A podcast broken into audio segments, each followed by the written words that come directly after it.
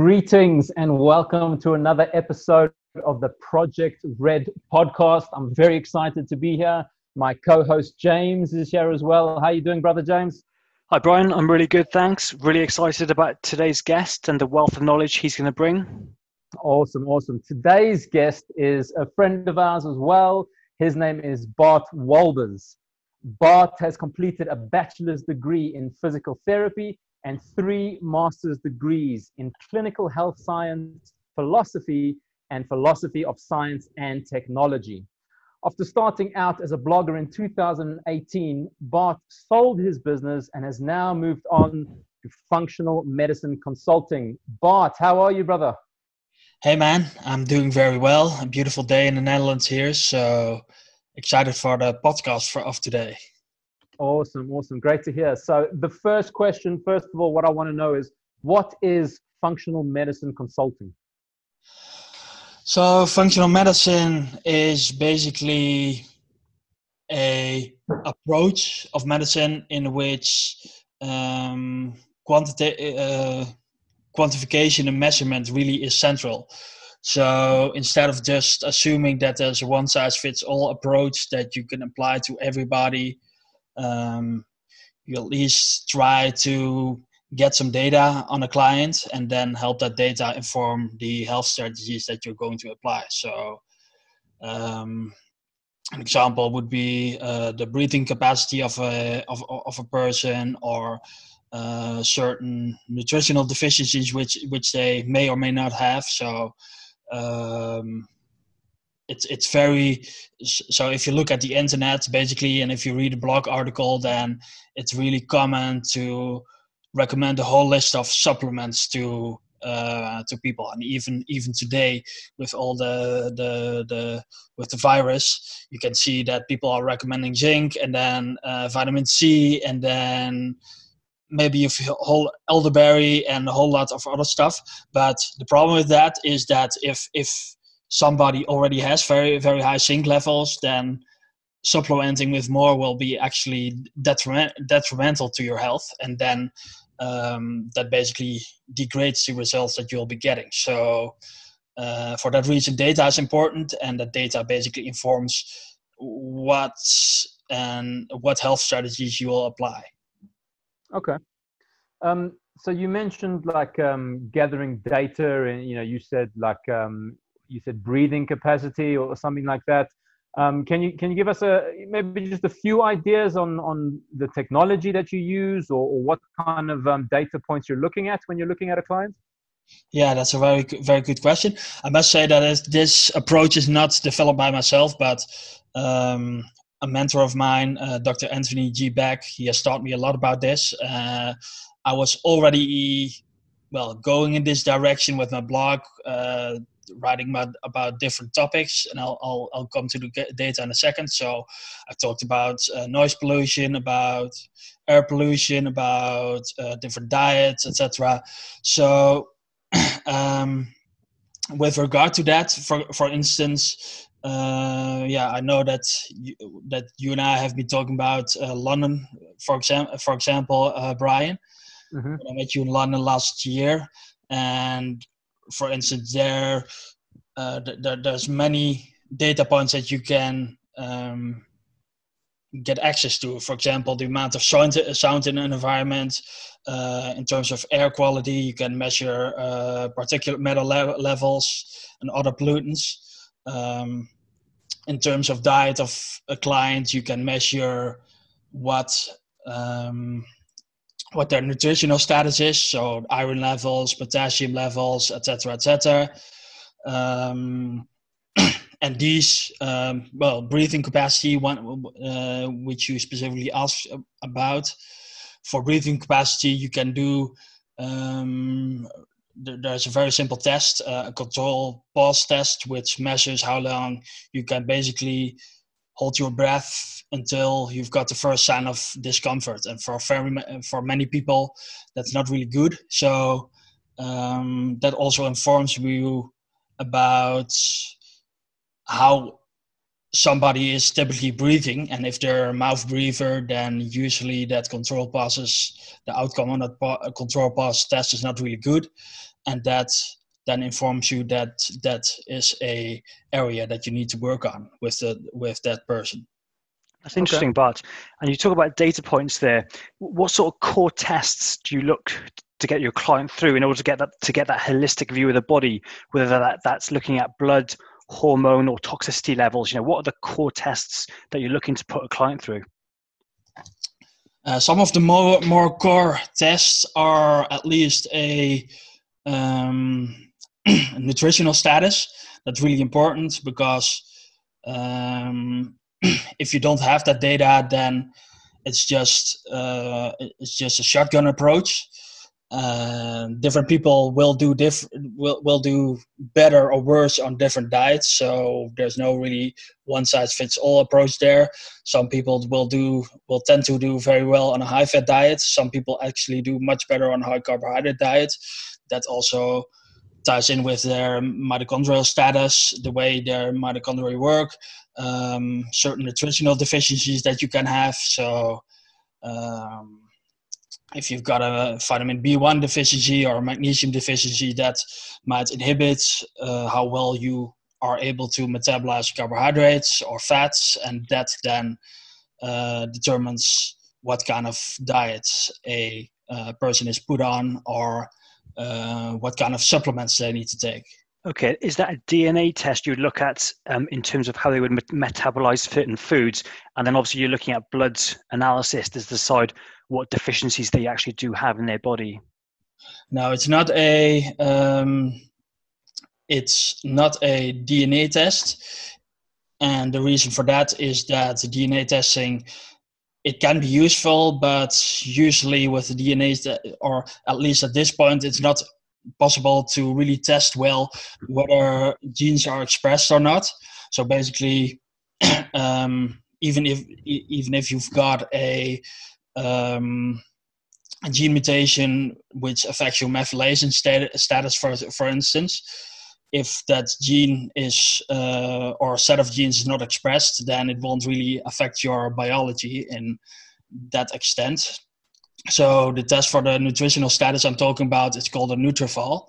Um, the only problem with that is that you really need to be taught on how to interpret the test. So even if you get tests yourself without guidance, then it's you won't get full um, the full information from it that you need by looking at the labs uh, the way you'll get them back basically.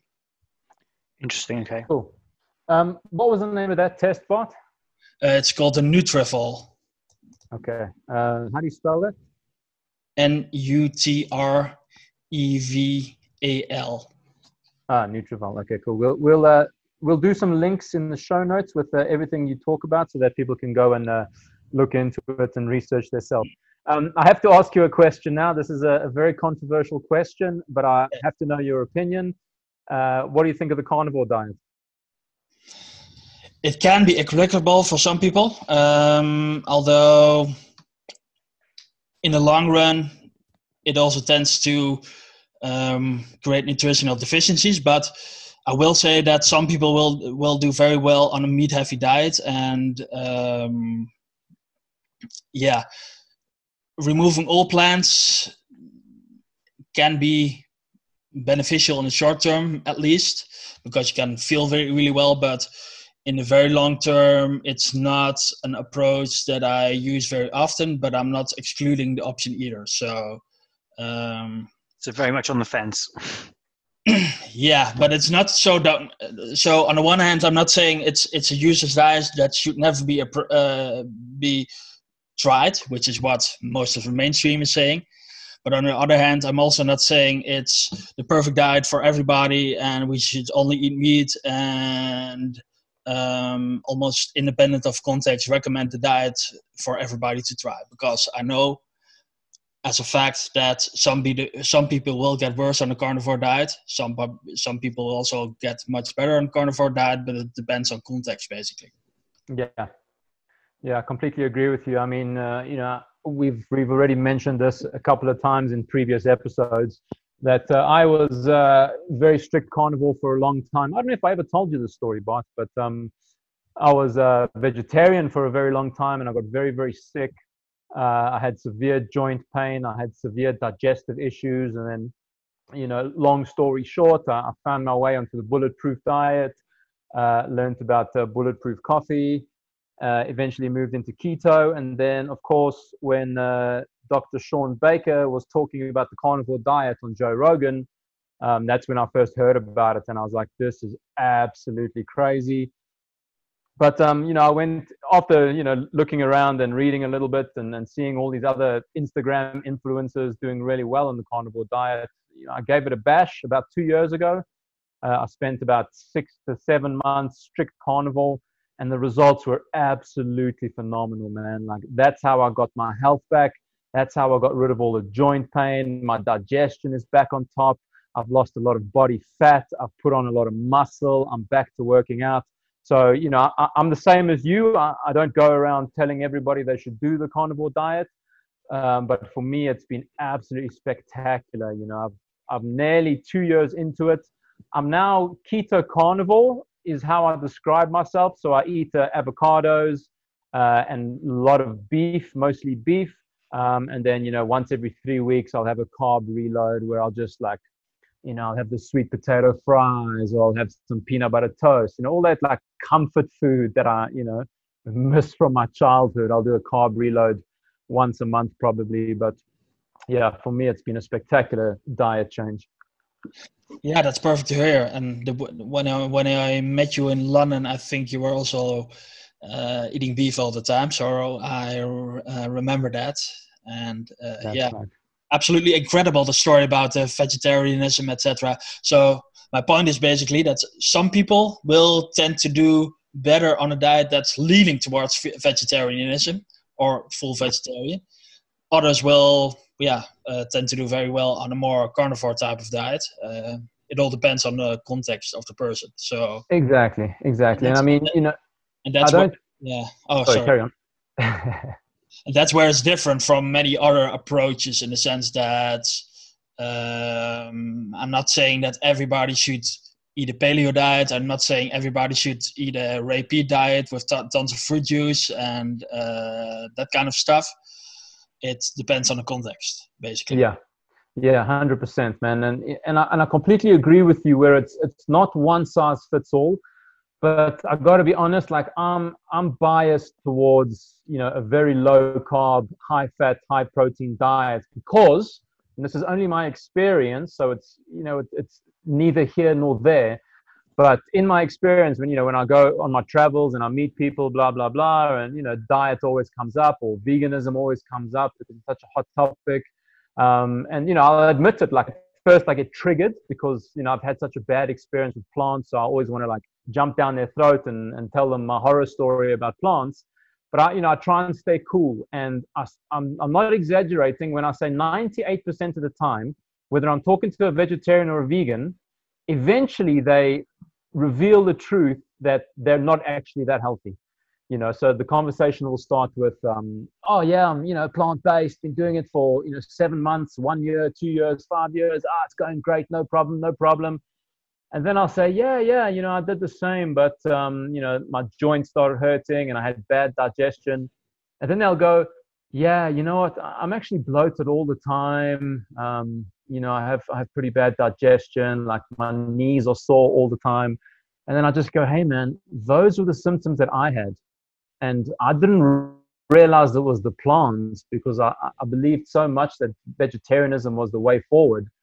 And then they, I always see like this little little sparkle in their eye, and they go, "Geez, man, you know what? I never thought of it like that. I'm going to look into it some more." You know, so it's that's just my experience. I'm sure there are some plant-based people out there that are in perfect health, but um, not in my world. Um, but can, can you tell us a, little bit more about your background in, in health and wellness and, and how you kind of got to where you are and why you decided to, to study it so much? Yeah, so basically about 15 years ago, I'm 33 years, years old right now, but when I was 17, I really started uh, working out in the gym, but yeah, pretty insane actually. Uh, training five times a week for two hours a day, uh, total overkill. I would never recommend that to anyone. anymore, uh, especially not clients. If you've got health issues, you don't need to train that much. But that's something I believed uh, that more is better. Uh, I, I also started reading about dieting, etc. So yeah, I've basically been uh, strength training since that time uh, for 10 years, no, for 15 years, but uh, the first 10 years were really intense and now it's, well, more managed basically. So no, no more very long workouts of hours uh, in a day because yeah, that will break you down over time. Um, I also started studying physical therapy. Um, after after I really got into strength training, so I've got kind of got a background in movement, etc. And yeah, for all these years, I've basically been reading about dieting, um, different health perspective.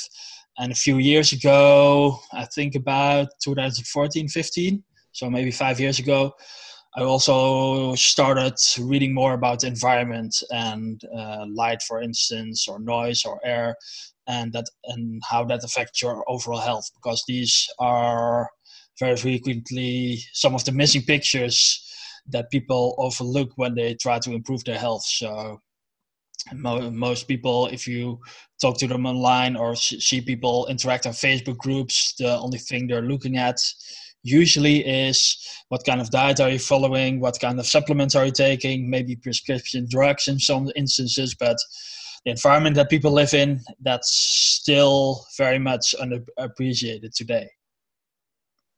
Yeah. Um, you, you brought up a lot of great points there. Um, you know something a bit like the, the light environment is obviously something that uh, james and i are, are quite uh, interested in. You know we've obviously red light rising with the red light therapy. Um, but I know on a personal level, James and I have, you know, been, you know, been blue blocking using blue blocking glasses for a long time to block the blue light. And, you know, we're not going to, I don't think we're going to get into blue blocking in this episode just because we, we are going to do an episode in the future, like in depth about it.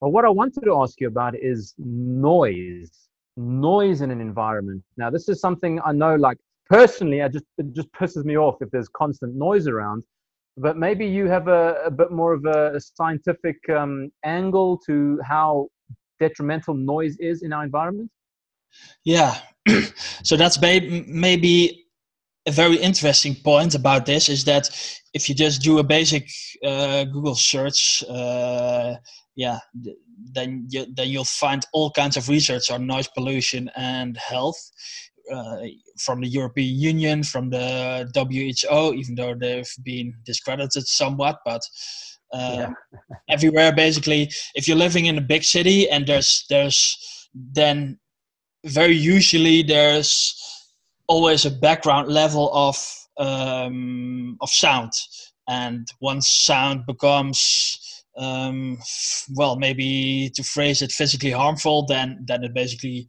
becomes noise.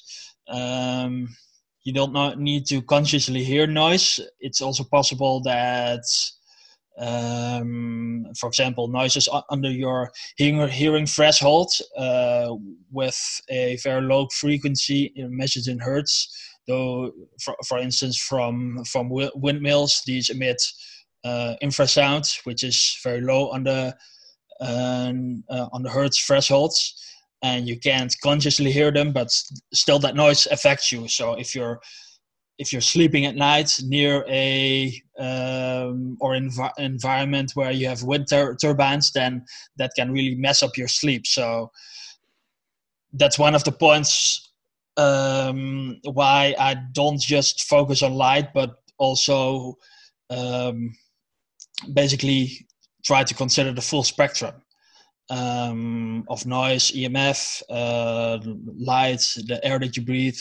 So, but just to get back to the noise st- stuff, um, I know from research that in, in several cities, like uh, whether it's Beijing, Singapore, Hong Kong, uh, London, that you could you have continuous uh, noise levels of about uh, 70 to even 90 de- decibels. And the normal amount of background no- noise in, in, in nature is like uh, 30 40 de- de- uh, decibels And the problem with that is that it's not a two or threefold difference. It's basically basically a logarithmic scale. So for every 10 de- uh, decibels, the loudness also goes up tenfold. So you're basically in a situation where there's uh, a thousand or ten thousand or one hundred thousand times as much noise, which is basically or sound, which is basically vibrations uh, that are emitted through the air that that that affect you. And even during the, during the day, if you're exposed to that, that that can basically lower your amount of concentration. It can increase cortisol levels so that you're con- con- uh, constantly anxious. But at nighttime, you basically you, you want uh, the sound level to be lower than 35 de- uh, decibels. So once it's higher than that, and in many places it's like 50 or 60 or 70 de- decibels, then you will have an, a, a really uh, big impact on your sleep quality because you'll have frequent awakenings at night. Uh, you'll have you have peaking cortisol levels at nighttime, even though cortisol should be going down at that point. Um, so, what strategies can people adopt to try and mitigate that impact of living in a city? You, you could look at white noise sort of devices to mask it or earplugs, but what do you recommend for clients as protocols to try and improve, you know, stress levels and evening noise levels? Yeah, it's complicated, but uh, earplugs can be one uh, very good solution to lower the exposure, um, even though it's not the perfect solution because the vibrations that hit your body can still affect cell function at other places. So um, it can go as far as really isolating um, the room that you're sleeping in. Um, so thicker walls, you, you, can you can also sleep in a different room because thicker walls will uh, remove some of the sound. Uh, it can involve really making sure that all of the um, of the difference between the outdoors and indoors is airtight. So sealing everything off that will reduce noise levels because well of course sound uh, propagates through through the air and if you've got if you open up your windows and the sound can really or if you've got um, or if windows are not really well sealed off, then more of the sound will uh, will come indoors and then ruin your sleep quality at night. But it doesn't even need to come from the outside. It can also come from the inside because some people are really some people are sleeping near a fan for for instance or they they've got a device in the room that's beeping all night or and, and people can actually get addicted to to the sound of the fan, even though it's detrimental to their sleep. They they might not be able to sleep without it unless they're uh, getting off that for some time. So um, yeah, many many strategies can be uh, applied there, but yeah, the easiest thing for to get a good indication of how you're doing in that area is basically to uh, download a, a, decibel meter app on your phone. Uh, you can you can basically download it for free and get an indication of how you're doing there. So that will also make you more aware of your exposure and then later when you're maybe in nature or doing some exercise in nature when, um, at a place where it's really quiet and get some measurements there to really notice the difference in your exposure there. Amazing. Um, so you said that the the limit that we should be looking at for our sleep environment is 35 decibels or lower. Is that what you said yeah, so 35 to 40 decibels or lower is, is perfect for sleep at night. It depends. The standards differ a bit. The European Union has a limit of 35, I think, but other institutions uh, in the US, but I'm doing this from memory right now, so it might not be 100% correct, have limits of 40, but even there, uh, the statistics basically say that like 30, 40, 50% of people have to have excessive noise levels at night, preventing them from sleeping perfectly. So, uh, yeah. That's that's really interesting because um, you know us as biohackers, you know, we use that word a lot. Um, you know, I've I've hacked my light my light environment. I've hacked my sleep environment. Um, but I, I kind of I knew that noise pissed me off and, and stressed me out, but this is really interesting. I'm gonna I'm gonna download one of those apps and I'm gonna measure my the sound in my bedroom. I'm gonna measure tomorrow morning when I go work out because you know I, I live you know deep in nature. I'm very very lucky, um, so I'm gonna measure that. Um, that's super useful. Um, I want to I want to get into a little bit of gossip with you if you don't mind, really quick. You yeah. mentioned uh, the WHO, the World Health Organization, has been discredited. What do you mean by that? Uh, it seems that the organization is politicized a bit, a, a lot actually, in favor of publishing or, or in favor of China, in the sense that they delay, delayed some of the um, um, messages that the COVID that the SARS-CoV-2 virus was really harmful, and they said they that the that there's no human-to-human transmission, even though people knew better at the time. So that basically put the put the rest of the world in a position where it became harder to prepare for that uh, for for the virus so yeah, if the WHO was truthful from the beginning, which is really sad because it's one of the less corrupt institutions out there in the health space. I think it was at least. So that's changed now. But if they had been more forthcoming with the information, then um, yeah, countries like Italy and Spain may have been uh, more prepared. USA also and therefore in a better position to uh, yeah manage the virus. But yeah, that's maybe a topic uh, which you can go into very deeply. Uh, but I rather not comment too much on the virus itself. Uh, yeah, it will take maybe another hour to really go yeah. in depth there. But yeah, it's yeah. No, the, the only reason I ask is is because you mentioned it, and I heard it uh, somewhere else. I heard someone else, like another doctor or scientist or researcher, saying saying the same thing. So I just wanted to get your take on it. Um, what um, you know, like so, we're getting. I mean, I, because I know you, I know what what kind of viewpoint you have on health. But for our listeners, um, you seem to have like um you know, like you've mentioned, you don't just look at diet, you don't just look at exercise, you look at everything, the entire environment. Um, and, and how did you how did you come to these viewpoints? How did you realize that it needs to be a holistic picture when we're looking at our health? Yeah, that's a very good question. So I talked about that. I I I in the beginning when I started exercising myself, etc., was over exercising. I I only looked at diet and exercise and over time i well of course many, many areas uh, got included there such as um, the environment um, gut function mindset etc which can all uh, be very important.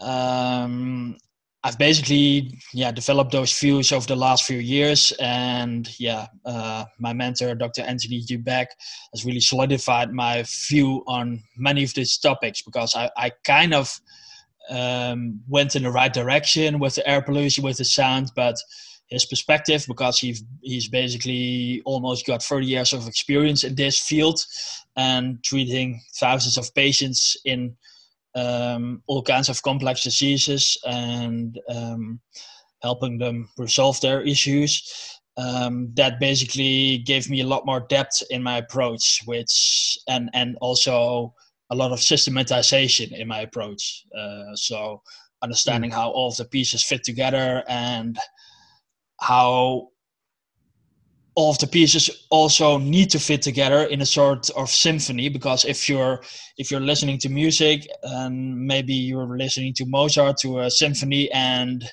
there are no strings uh, so there there are miss, missing pieces of instruments in that symphony then then it doesn't really sound as well as you would like to. And the same is true for health. If you if you do look at diet and do look at exercise but don't don't um, do anything with the emf levels in your environment or the sound um, you may be, be you may be able to get away with that if you if you're pretty healthy but people with uh, with chronic diseases or complex diseases. For them, the really the, the whole symphony needs to be um, playing together. So in that case, your mindset matters, your nutrition matters, your EMF exposure matters, your air quality matters, your breathing, your movement, etc. And if you fit all of these those pieces to- together, then people will get great results. If you don't, um, then yeah, healing will take a much longer time, and you might not might never resolve your issues and and that's that's the thing you that that you're seeing so if you're looking in the in these facebook groups there you see people who've got like fibromyalgia or uh, diabetes for 15 or 20 years and they they're barely they're barely coming along. Maybe they got some improvement so they they got a few fewer symptoms but there's no full resolution or full um, full improvement towards a status of health. And that's that's yeah to really help people all of the areas need to be considered because just to give an example again um, if you look at air pollution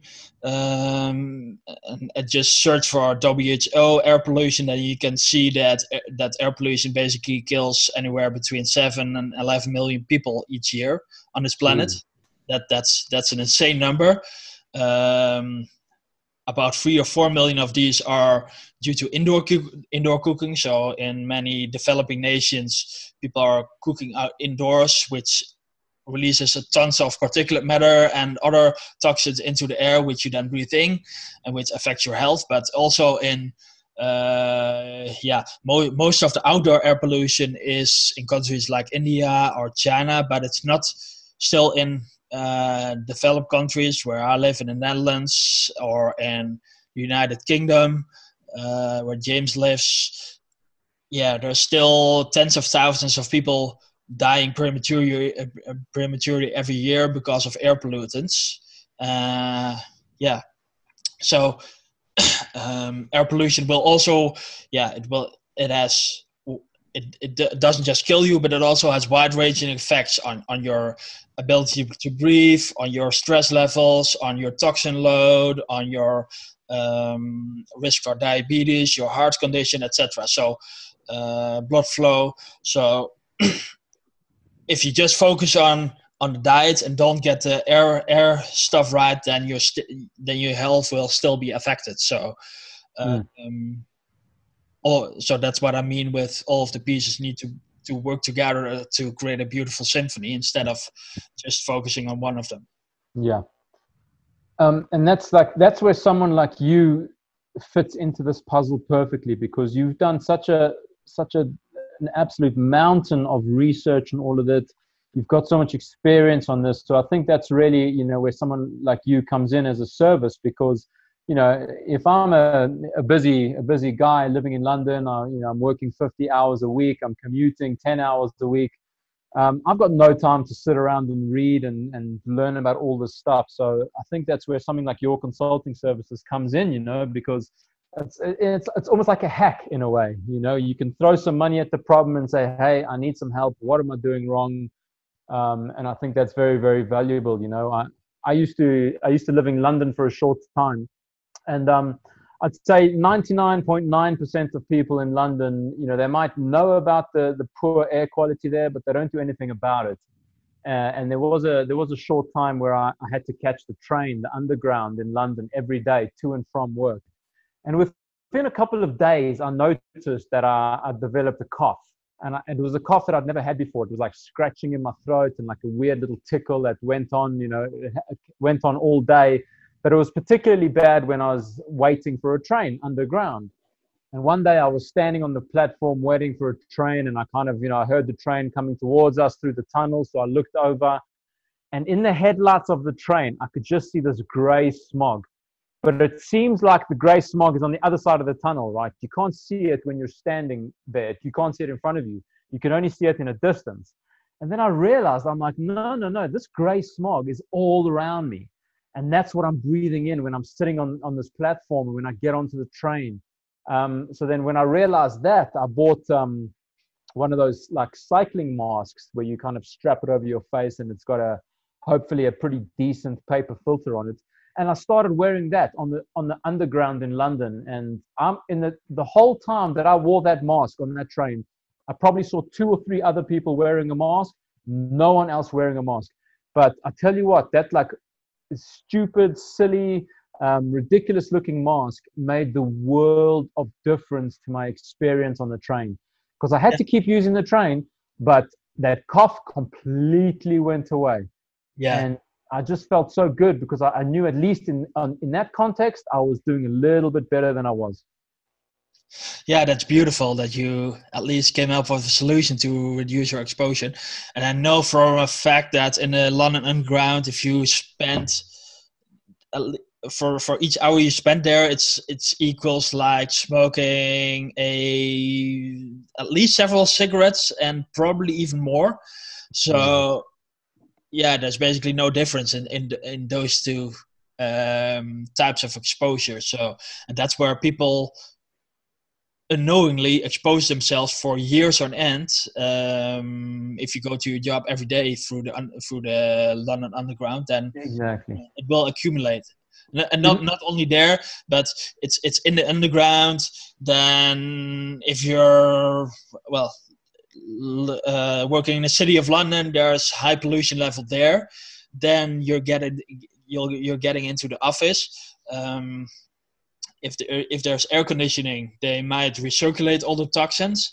If there's no good air filtration there, then over time the toxins will also build up indoors so even, even though many people don't know that so um, there are some studies that um, the levels of indoor pollutants, if you don't have an air uh, purifier, are between two and ten times as high as outdoors. So that that's also where you get um, incapacitated again. So it's really it's really important, and it will wear you down over time. And yeah, there's no there's no easy way out of it. So that just shows you in how many different ways city life can can be detrimental to your health. So so there's there's the air pollution everywhere. There's the noise at day and at night. There's uh, horrendously high EMF levels due to yeah uh, high population densities.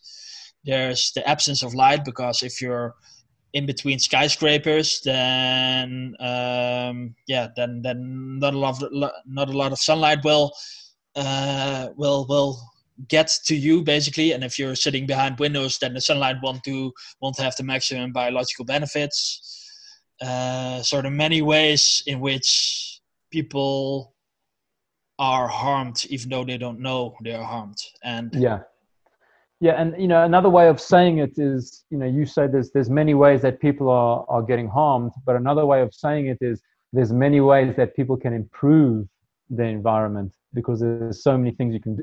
There's so many things that damage us. So there's so many things you can do to remove those things. Yes, absolutely. So if you work consistently on that, then you can make tremendous improvements in your overall health. That's true.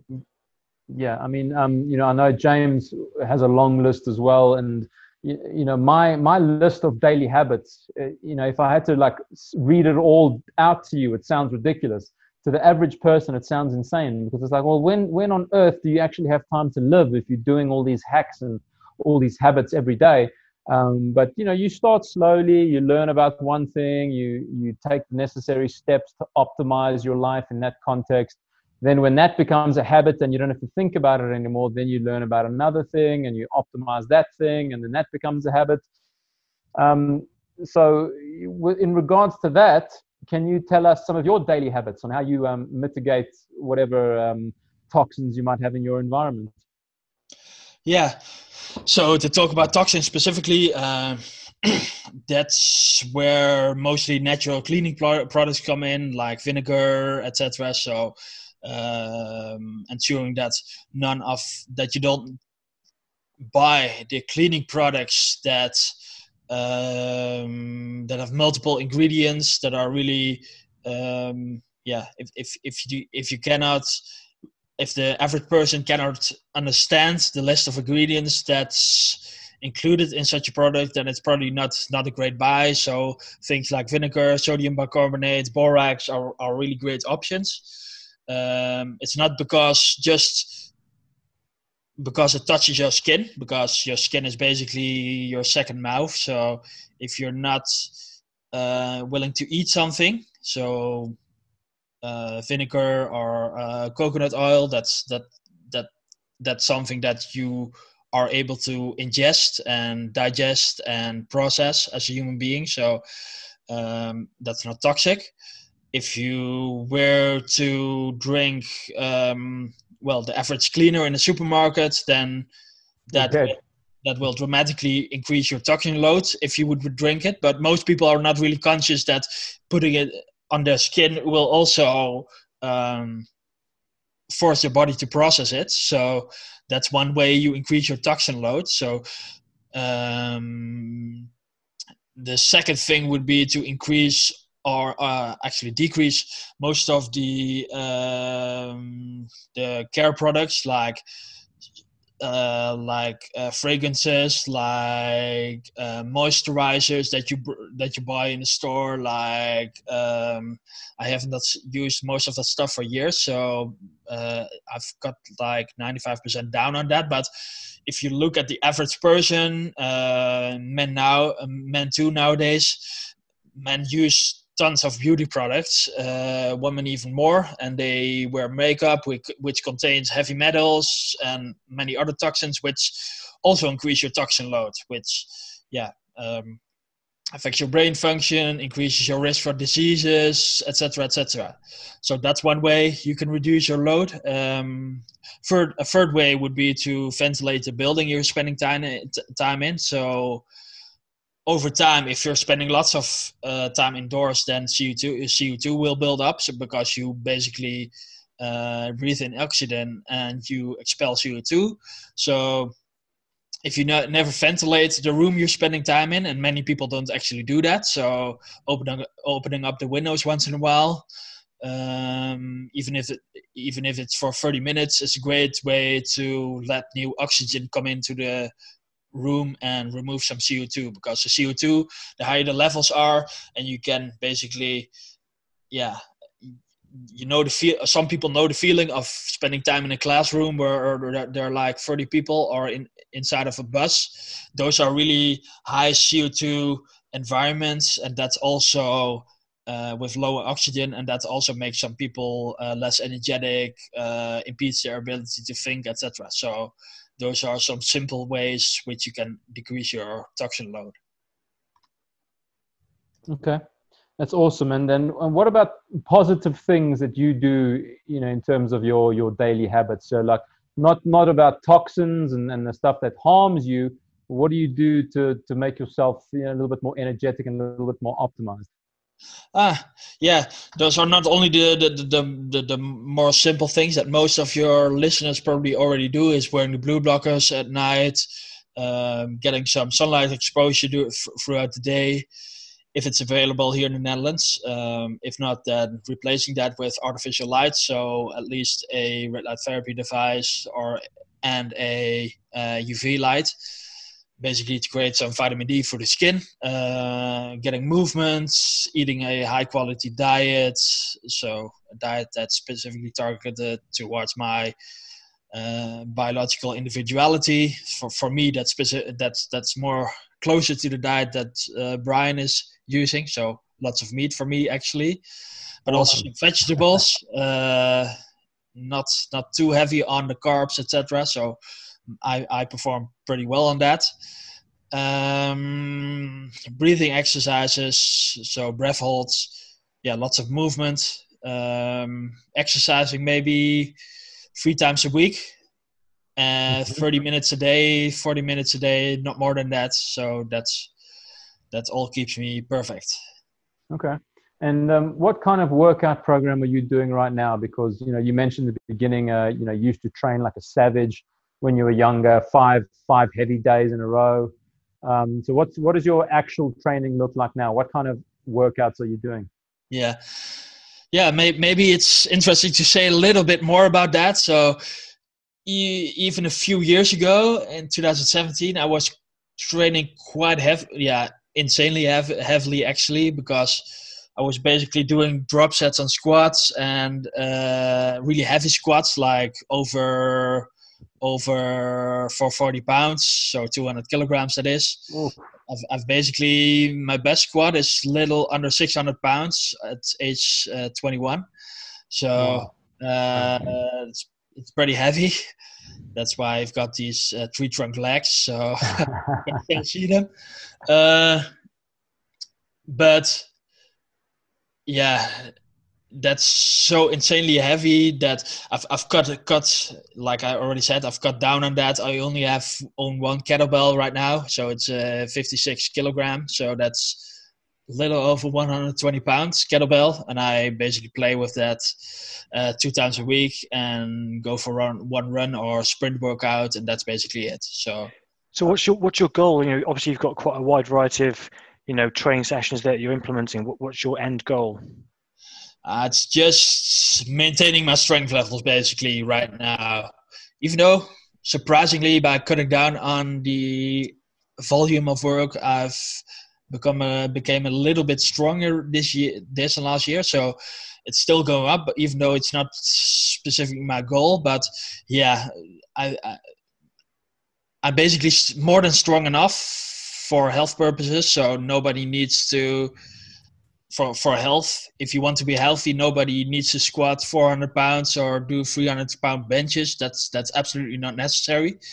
Even though that's in a way the traditional mainstream view of health is that by becoming really ripped and strong, you're amazingly healthy. But yeah, many of the people who who train like that over years, and especially if steroids are involved. I've never used that stuff, but if if you do that over and over again, it will burn you out. It will, yeah, all, all of that physical stress increases the nutritional needs of of your body over time. So, um, it can, yeah, it can uh, burn people down. So my goal is basically to maintain my health, not do anything excessively, uh, the workouts are just nice.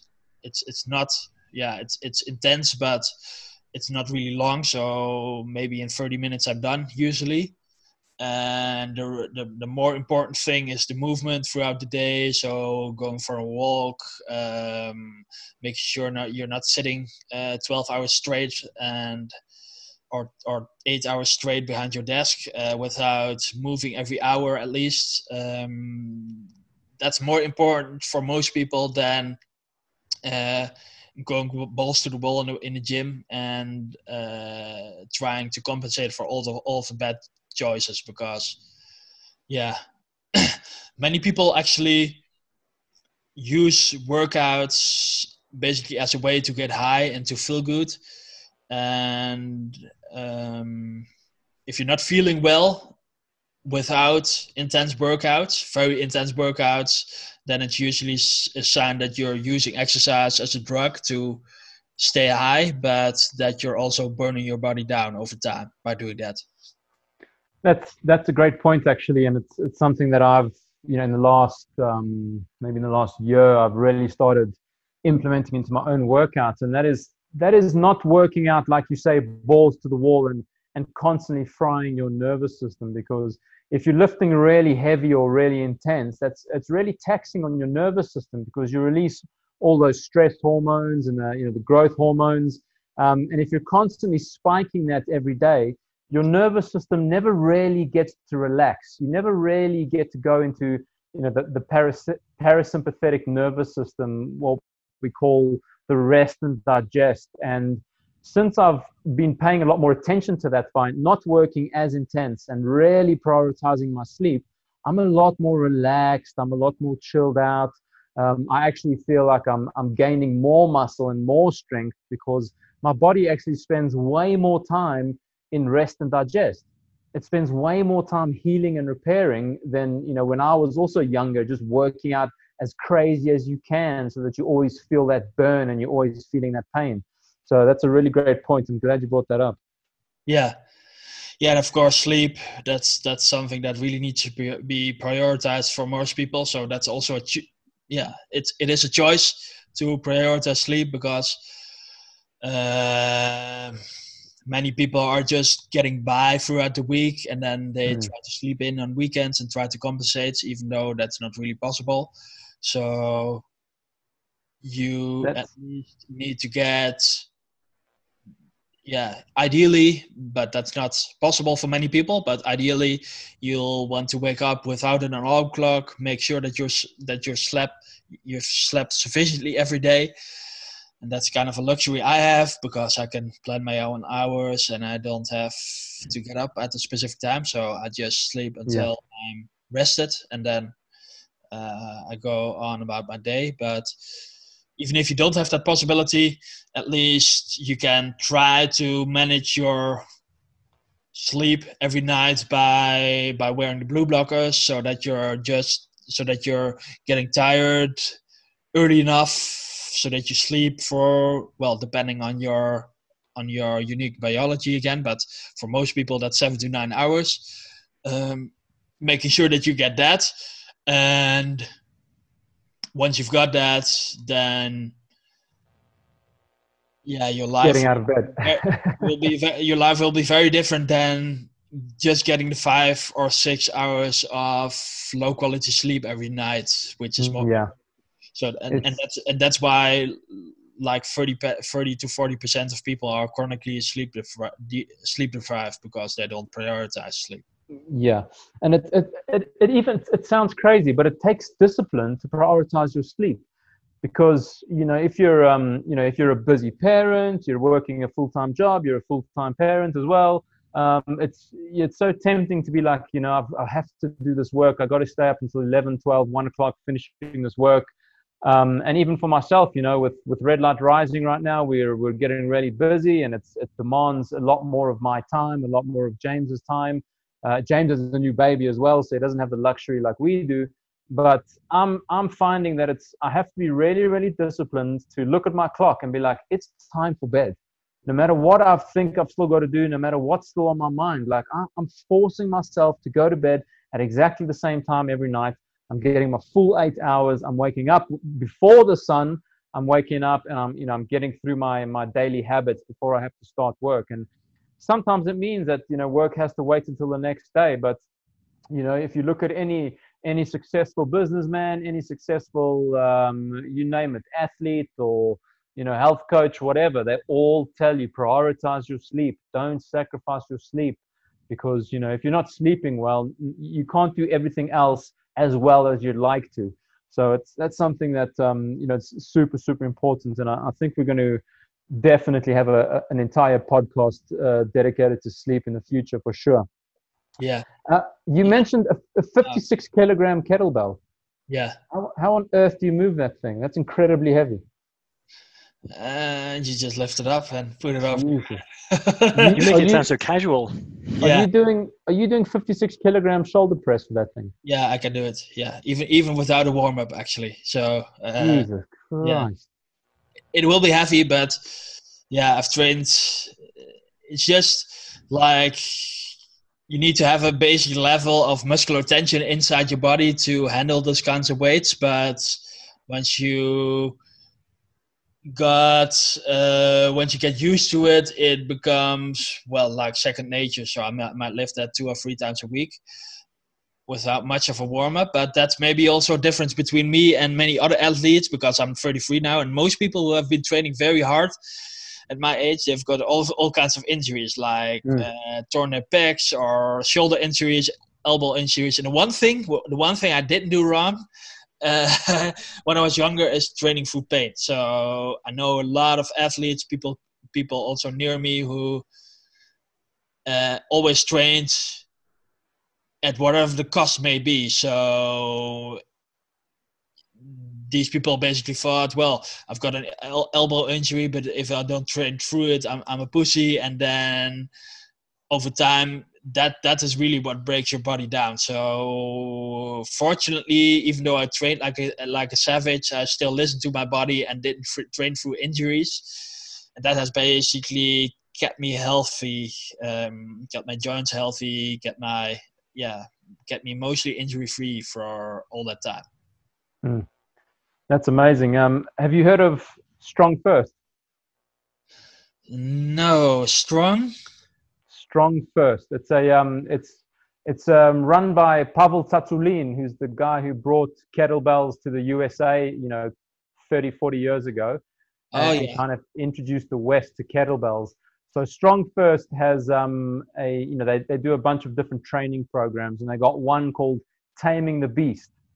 And Taming the Beast, um, one of the uh, movements is a 40 kilogram overhead shoulder press. So yeah, I, I, I know Pavel very well, but I haven't kept up with uh, reading on the strength scene the last five years or so. So I know the Beast Challenge exactly. It's a pistol, a pull up, and a uh, press, right? Exactly, and it's with 40 kilograms. So if you can do 56 kilograms, you can just you can go for it tomorrow and you'll get it. Yeah, Most people have to train fucking five years for it. yeah. That's amazing. pistol with the 56, I will will be able to do the the pull up. I'm not sure because my maximum pull up in the past was maybe two or three reps. A chin up with a chin up grip, so it's underhand grip with 50 kilograms added to my body weight, which was body weight was two 220 pounds. But that's yeah, the pull ups are more di- more difficult at a guy of my size. But Yeah, yeah, with training, I would be able to do it. that's phenomenal. That's phenomenal. Um, so you know the the basics of health. You know, what would you say is you know we've we've got kind of gone a little bit deep into this.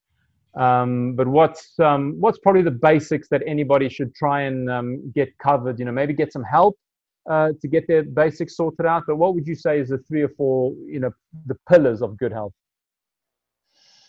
Um, the most important thing, if I have to choose, maybe it will change tomorrow again because uh, I have to think a bit about it a bit. But at least, yeah, get some blue blockers for the nighttime. Make sure you get some light exposure during the day. Move a lot and make sure that you're breathing throughout your nose 24 7 except when Mm. you're talking and eating then you can open your mouth but in, at other times you don't even during heavy exercise you have to slowly get used to nose breathing Mm, What's the importance of nose breathing?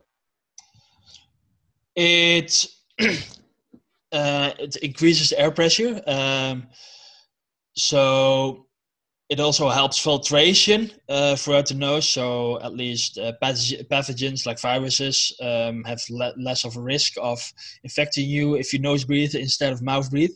But the, the biggest problem with mouth breathing is that basically people start to breathe quicker and quicker over time. And the and for optimal health, you'll want to breathe pretty slowly and through your nose. And the reason for that is that breathing is not about just uh, about oxygen, but also about CO2. And the slower you breathe, the more CO2 your body will uh, retain. And that CO2 is basically important to deliver the oxygen to to yourself. So, um, yeah, if you're if you're mouth breathing and doing it quicker over time, then you'll expel most of the CO2 from your body. And that basically means that even though you're ingesting a lot of oxygen, your body cannot use it correctly. And then, yeah, your, your health will really deteriorate over time. So the, yeah, mouth breathing is, is a big issue that many people have to deal with.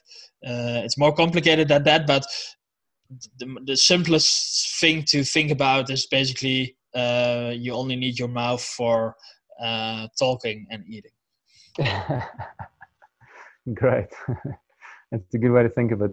Um, is there like, is there any anything that you can that you know of like off the top of your head where people you know they, they might open some trendy magazine and they you know, they want to feel better, they want to feel healthier, so they you know they grab some trendy magazine. And is there anything that you think people are doing where they're actually uh, you know doing themselves harm more harm than good by blindly adopting a, a, supplement or blindly adopting some technology some health technology? Anything top of your head you can think of?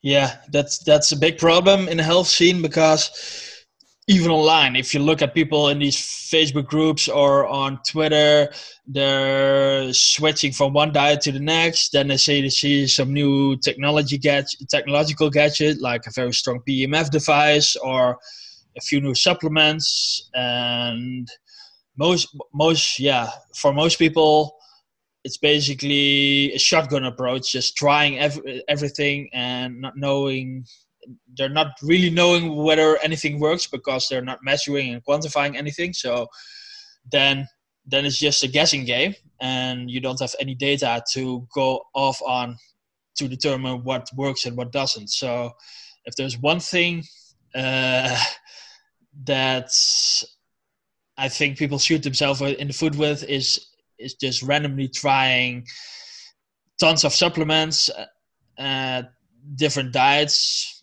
if you're if you're a bit um, consistent in it and systematic in it, then it might be good to do it that way. Just to try a bulletproof diet for three months and then uh, another diet for three months. But yeah, it's it's a very hard way to try to improve yourself because you don't really know what works and it will take it will it's actually the hard way to do it because it will cost you lots of money energy and years of your time even mm. though you can you can do it quicker. So um, so that that's my point. Uh, so just to go to talk about the supplements that's something I also mentioned early on but if you don't know your zinc levels then it's then it's not smart to take zinc. If you don't know um, yeah the way your immune system functions then it might not be the best way to take all kinds of immune boosters etc so yeah. so it basically comes back to you know like like we said right in the beginning quantifying um, yes, yes. finding out ways you can quantify for yourself or you know getting someone like yourself a functional medicine consultant um, to do the work for you or, or to at least help you do the work Exactly. Exactly. So, so do you do you think it's um wise that people kind of follow health experts online, or you know, is that can that be considered research, or do you think it's a good idea to follow people? Yeah. Uh, there's a danger in that, in some sense, um, because yeah, even in my case, some people like my stuff on Facebook, but they tend to blindly, yeah, some people also tend to blindly follow me or anybody else in the space. And I do think that that's really important to also, yeah, double check experts. Um, and also have a f- simple litmus test because if you if you agree with any health expert, including myself, 100%, then you've probably not done your research and you should probably dig deeper. Because if you really go down into the details, then you'll you'll probably find out that you disagree with somebody on some points. So mm. people yeah, e- even if you follow Dave Asprey and you like everything about him 100% and don't disagree with him, then you've probably not dig uh, dig deep in, uh, deep enough into the topics and research. I also understand that most people cannot do that because there's just a time limit in how much time you have in a day. So, of course, that's important, but yeah, there's still a difference between a putting somebody on a pedestal and worshiping the person as a guru or trying to think as critically as you can even though you don't have the time to double check all the facts. Yeah. Yeah that's a great point. Um, and um, you mentioned uh, something about um, your mentor dr beck. Uh, can you tell us a little bit more about him? And uh, we'll we'll definitely leave a link for his work in the show notes as well. Yeah his thing uh, he, he basically created a functional medicine approach called balance protocol. Um, yeah i've i've uh, also had some education in that.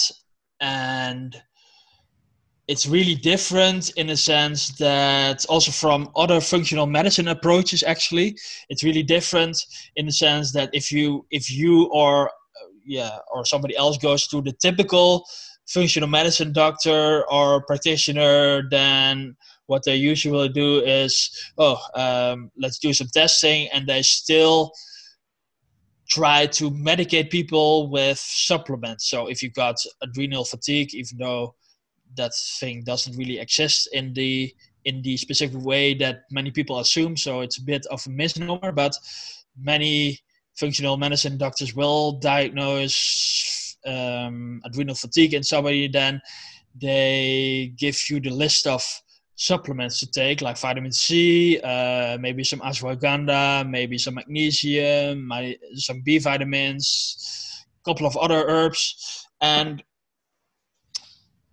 then with the supplements, you basically need to take them um, ad infinitum, so without any plan to get off them again. So in that sense, most of the functional medicine stuff that you see out there, it's really really the same as regular allopathic medicine, which which gives people prescription drugs for longer periods of time without without any plan you get off them again so what makes balance protocol different is that you of course we use supplements um, when appropriate, when you've tested for uh, for a specific need in somebody.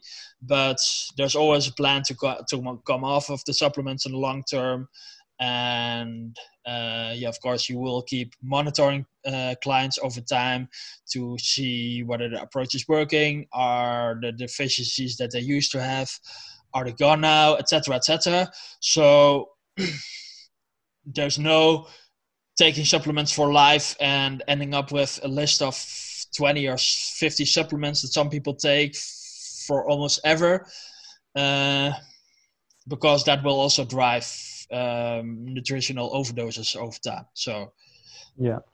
yeah. And secondly maybe the difference about the approach is that there's also a huge emphasis on the environment and also other factors like uh, like gut health mindset liver function, etc. But that also that that comes later in in the protocol. So environment is always number one, um, and the reason for that is yeah you can you can do all kinds of things like take probiotics for your gut or uh, do mindset work or try to do a liver cleanse but if your envi- environment is subpar or um, or very bad then it's just yeah, carrying uh, carrying water to the sea, it won't it, it won't bring a fundamental solution. So the bottom line, or at least the foundation, is always environments which you have to start with, and that yeah, that basically goes against the common saying that all health starts in the gut. So in a sense, all, all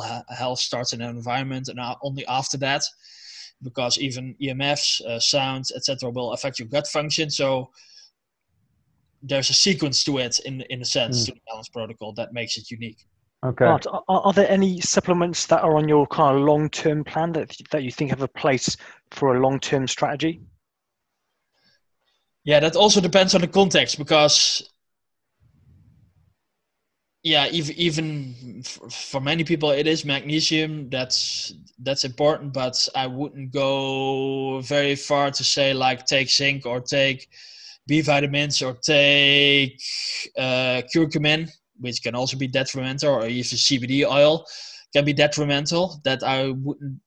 That I so I try never to give a universal recommendation that's true for everybody. So even with the CBD oil, some people it, it, uh, that's something that Brian talked about uh, a bit uh, with the rest and digest stuff.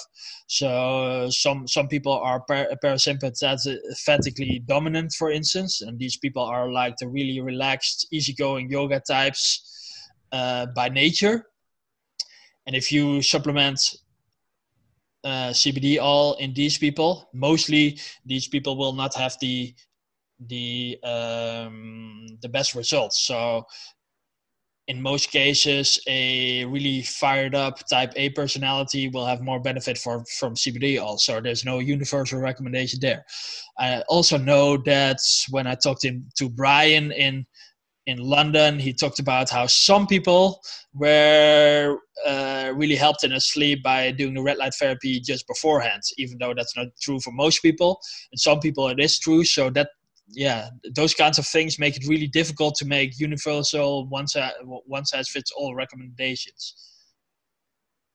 That's a great point.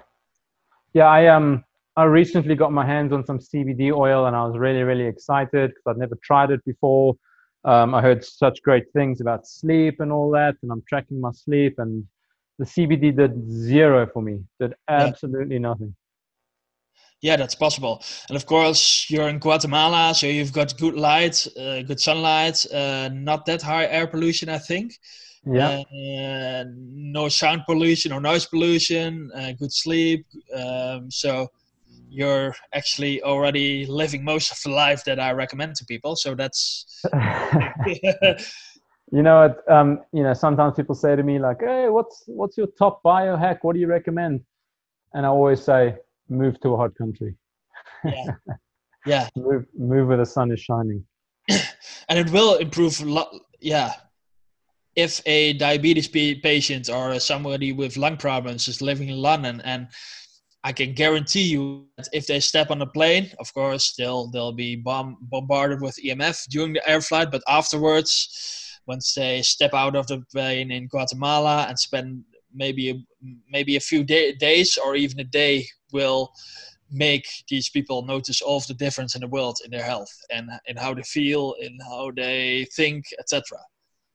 Yeah, hundred um. We're coming we're moving towards the end of our uh, show right now so we'd uh, we're going to pick your philosophical brain a little bit bart because i know you have a, a master's in philosophy uh-huh. so we always do a um, we always do a little a stoic reading uh, i've i read a book called the daily stoic by ryan holiday um, i'm not sure if you've heard of it but basically it's a um, it's a book on stoic philosophy and every day has a date and every day you're supposed to just read that page for that day and you know have a little think about uh, the stoic points that it brought up. So i won't i won't say what date it is because we're not 100% sure when we're going to release this.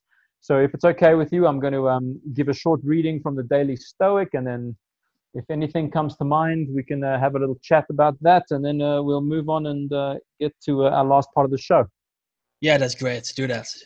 So this page is called Carpe Diem. Let us therefore set out wholeheartedly, leaving aside our many distractions and exert ourselves in the single purpose before we realize too late the swift and unstoppable flight of time and are left behind. As each day arises, welcome it as, as it the very best day of all and make it your own possession we must seize what flees. That was Seneca. You will only get one shot at today. You only have 24 hours with which to take it, and then it is gone and lost forever. Will you fully inhabit all of today? Will you call out, I've got this, and do your very best to be your very best? What will you manage to make of today before it slips from your fingers and becomes the past. When someone asks what you did yesterday, do you really want the answer to be nothing? So um, that's uh, for me. That's a great page because um, you know I uh, a couple of years ago I had probably the worst experience of my life where um, a girl that I thought I was going to marry, I was virtually preparing to to move to the USA to marry her, uh, we split up, and then less than 24 hours later, my mother had a stroke. And so it was the absolute most shocking time of my life for me. And that's when I really got the bug and I realized, like, this is it, man. Life is fleeting. It's time to stop messing around in careers that I didn't like, in cities that I didn't like. Um, you know, I had a life that I just wasn't into anymore, and it was making me really, really miserable. So, you know, I suffered great pain and then I realized, no ways, man. Like, like life is here to live, life is here for every day. And it's, you know, two years later, it still keeps me going, man. You know, like if I feel complacent, I think about my mother in a wheelchair and I think, no, no, no, no, no, this is not how my life is going to play out, you know. So, That page is really meaningful for me, and I um, don't know if you guys have anything you'd like to say. Yeah, that's really interesting because if you look at the statistics, I think something like 75% of people are um, in jobs they don't really like, or at least not not fully enjoy. So, in a sense, it it is really easy to continue the life that you don't really enjoy and have a job at maybe at a call center or in a profession that you don't like or um, doesn't really matter so you're spending times with friends you don't really like or um, but i also think that even the stoics there can teach us a lesson and that is that um, the stoic principle of detaching from your emotions because at least the early stoics really thought that all emotions were basically a problem and that human beings only had to be governed by reason. So and that means that by realizing you're not living the life that you should be maybe should be living or want to be living and knowing that you will be well, at least you will be confronted with fear or anxiety or um, desire or many other things in making the life that you want happen. That by not taking the emotions so seriously and not letting them, them really rule you, that you will have a greater ability to basically live the life of your dreams eventually. Yeah, beautiful. Absolutely, and carpe diem, seize the day. I think it's now is the time to take action, take control of your health, and dictate your future path. Whether that's you know looking after your fitness or your career, your family, you know, find what motivates you and really use that to drive you forwards. Mm. Beautiful. That's really nice. Okay, we've got four more questions for you, Bart, and these are just really quick fire, rapid questions um, you know, one word or one sentence answer. And the first one is, what's your favorite book? I think I would say it's Immanuel Kant's Critique of Judgment. That's it's really an 18th, 18th century philosophy book, uh, in which he really works out his difference between, and that's also relevant for the conversation we're having right now, the difference between really mechanistic movements, which you see in physics, like cannonball shooting, and organisms. And um, for organisms, according to Kant, there's not really a cause and effect, um, um, a cause and effect mechanism that's that's that's really identifiable, but it's really intertwined. And nowadays, uh, that kind of thinking about organisms has resulted in something called complexity theory, which is applied in financial markets, etc.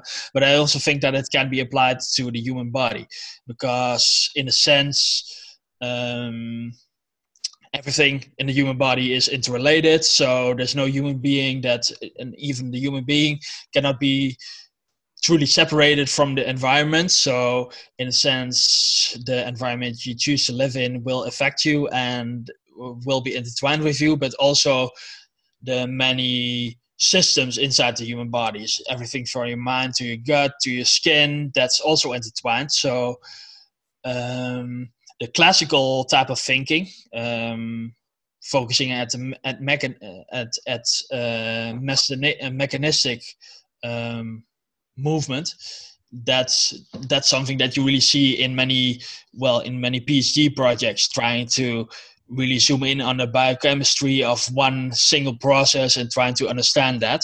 And or the the, the different thinking about organisms or complexity theory or however you want to call it really sees tries to first understand the whole. So um, and only from from the perspective perspective of that whole and all the parts and how they interrelate only then dives deeper into uh, very minute details wow okay cool critique of judgment uh, favorite hack one favorite hack health hack Um, then I'd go for the blue blockers. Really simple, but amazing difference for many people.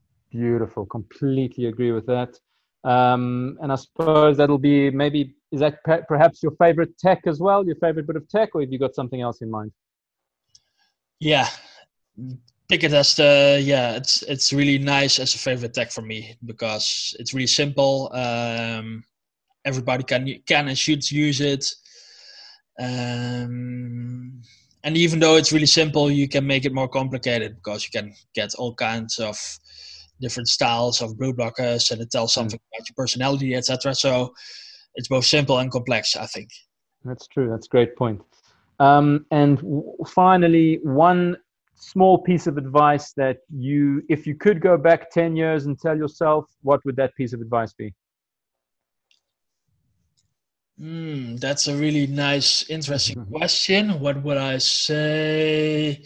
I would say uh, quit the insane workouts, cut it down to three times a week for 30 minutes or something, and spend the time that you not only the time but also mostly the energy spend it on developing yourself in other ways.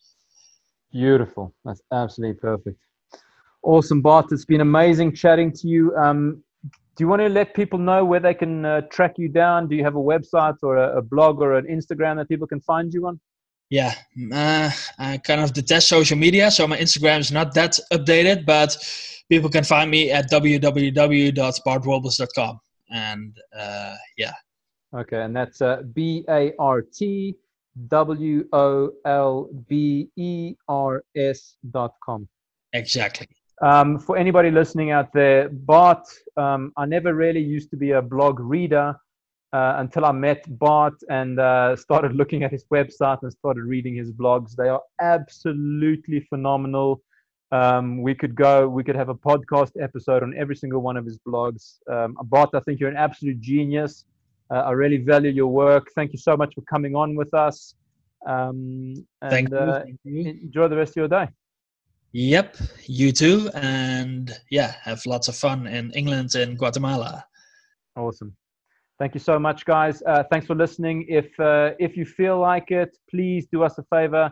Head over to iTunes or wherever you uh, get your podcast from and leave us a, a, review. Leave some constructive criticism. We're pretty new at this uh, and we're trying to deliver the best podcast we can. So if you've got any feedback for us, we'd really love it, guys. Thank you so much. Until next time, this is Brian from the Project Red podcast saying goodbye to James and Bart. See you later, guys.